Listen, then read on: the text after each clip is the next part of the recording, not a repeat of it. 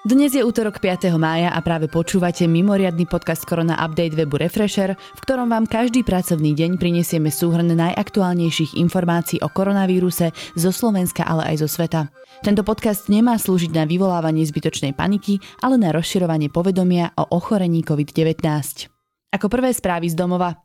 Dnes začneme opäť pozitívne. Lekári a epidemiológovia zaznamenali v pondelok jeden podstatný míľnik. Na Slovensku už máme viac vyliečených ako ľudí, ktorí s koronavírusom stále bojujú. Za posledných 24 hodín sa z nákazy vyliečilo ďalších 98 Slovákov, čo znamená, že COVID-19 prekonalo už 741 ľudí. Aktuálne je tak počet vyliečených väčší než počet ľudí, ktorých telá s novým koronavírusom stále aktívne bojujú. Doma bez závažnejších príznakov alebo v nemocnici s podporou liekov a pozitívnym testom je dnes už iba 655 ľudí, ktorých označujeme ako aktívne prípady. Počas pondelka okrem toho pribudlo na Slovensku 8 prípadov nákazy novým koronavírusom. Celkovo tak Slovensko eviduje 1421 prípadov od vypuknutia epidémie. V pondelok celkovo otestovali 2060 ľudí. Na Slovensku sa tak vykonalo už 99 864 testov. Pribudlo 98 ľudí, ktorí sa vyliečili. Počet úmrtí na COVID-19 sa nezmenil. Na Slovensku doteraz podľahlo ochoreniu 25 ľudí. Hospitalizovaných je 159 ľudí, pričom v 39 prípadoch ide o pacientov s potvrdeným ochorením COVID-19. Na jednotkách intenzívnej starostlivosti je 6 pacientov a na pľúcnej ventilácii je 1 pacient. Klzavý medián, rozhodujúci pre otváranie ekonomiky, nadalej zostáva na hodnote 4, potom čo mimo karantény v pondelok pribudli len dva prípady. Kritická hodnota na vypuknutie druhej a tretej fázy je ponovom 50. Počet nových prípadov už 10. deň nestúpol nad 10. Úrad verejného zdravotníctva potvrdil, že IKEA v Bratislave môže v stredu otvoriť, ak bude rešpektovať a splňať podmienky, ktoré uvedie v opatrení. Úrad dodal, že v porovnaní s obchodnými centrami, ktoré musia ostať zatvorené, IKEA netvorí súbor predajní. V stredu otvorí 4 veľkoplošné predajne na Slovensku aj Hornbach. Obchody v Bratislave a Košiciach budú otvorené do 9. hodiny večer, v Prešove o hodinu kratšie. V nedeľu musia byť zatvorené. V Košiciach zajtra po 55 dňoch znovu otvoria zoologickú záhradu. Sprístupnia celý areál, zatvorené ešte zostanú exotárium a minivivárium. Navštevníci sa budú môcť pohybovať len v jednom smere, povedú ich biele šípky. Úrad verejného zdravotníctva doteraz nevydal opatrenie, ktoré upresní podmienky, za akých sa v stredu majú otvárať prevádzky a služby. Na stránke majú zatiaľ len informácie z tlačovej besedy, ktorá bola v pondelok. Uber od stredy obnoví prevádzku v Bratislave. Podmienkou pre spustenie taxíkov je oddelenie priestorov vodiča od cestujúceho, ktorý má sedieť na zadnom sedadle. Uber hovorí, že najaktívnejším vodičom poskytne bariéry bezplatne.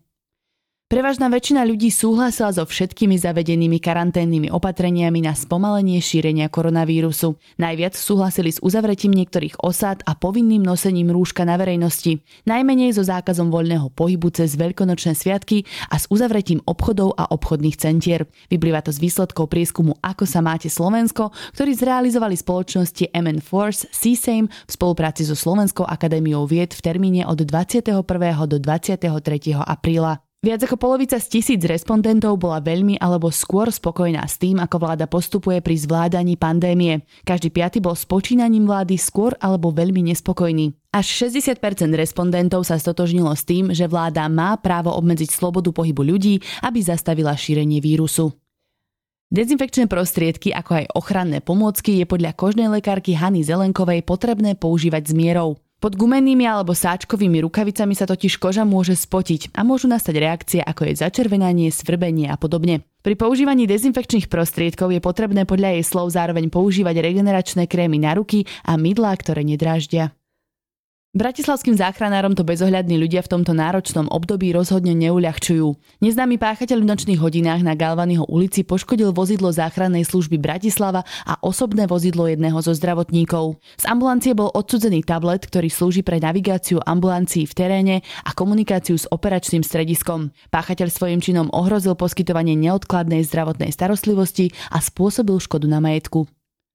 Mestská policia v Bratislave rozdala desiatky pokút za nenosenie rúška. Priemerná hodnota pokuty bola 20 eur.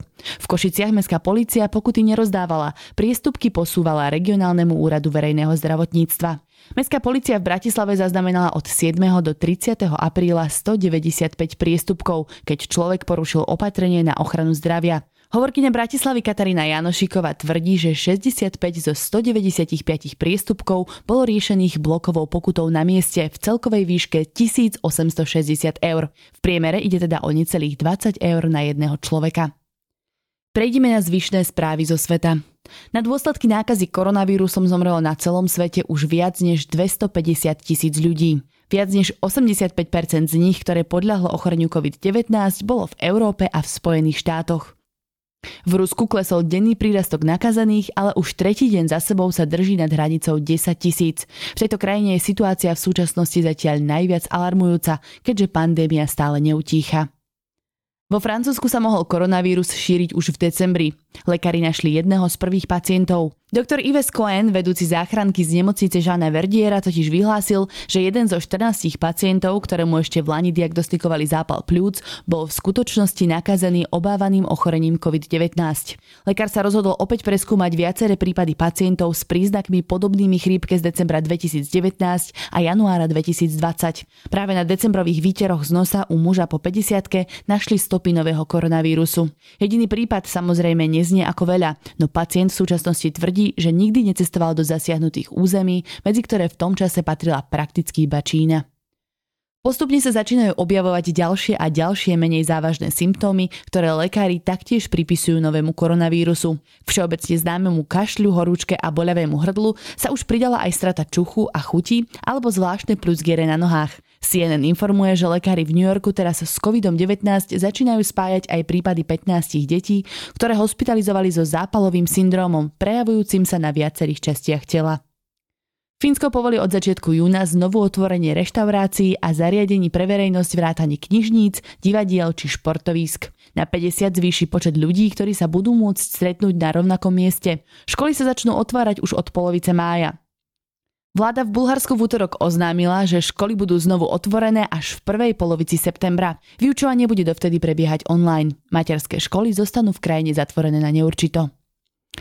Prahe prepustili do domácej liečby taxikára Roberta Markoviča, ktorý ako prvý pacient v Česku dostal experimentálny liek proti koronavírusu Remdesivir. Minulý týždeň mu vyšiel negatívny test na COVID-19.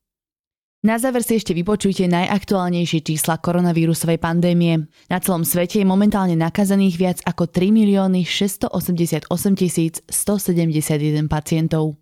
Na koronavírus zomrelo cez 255 176 ľudí.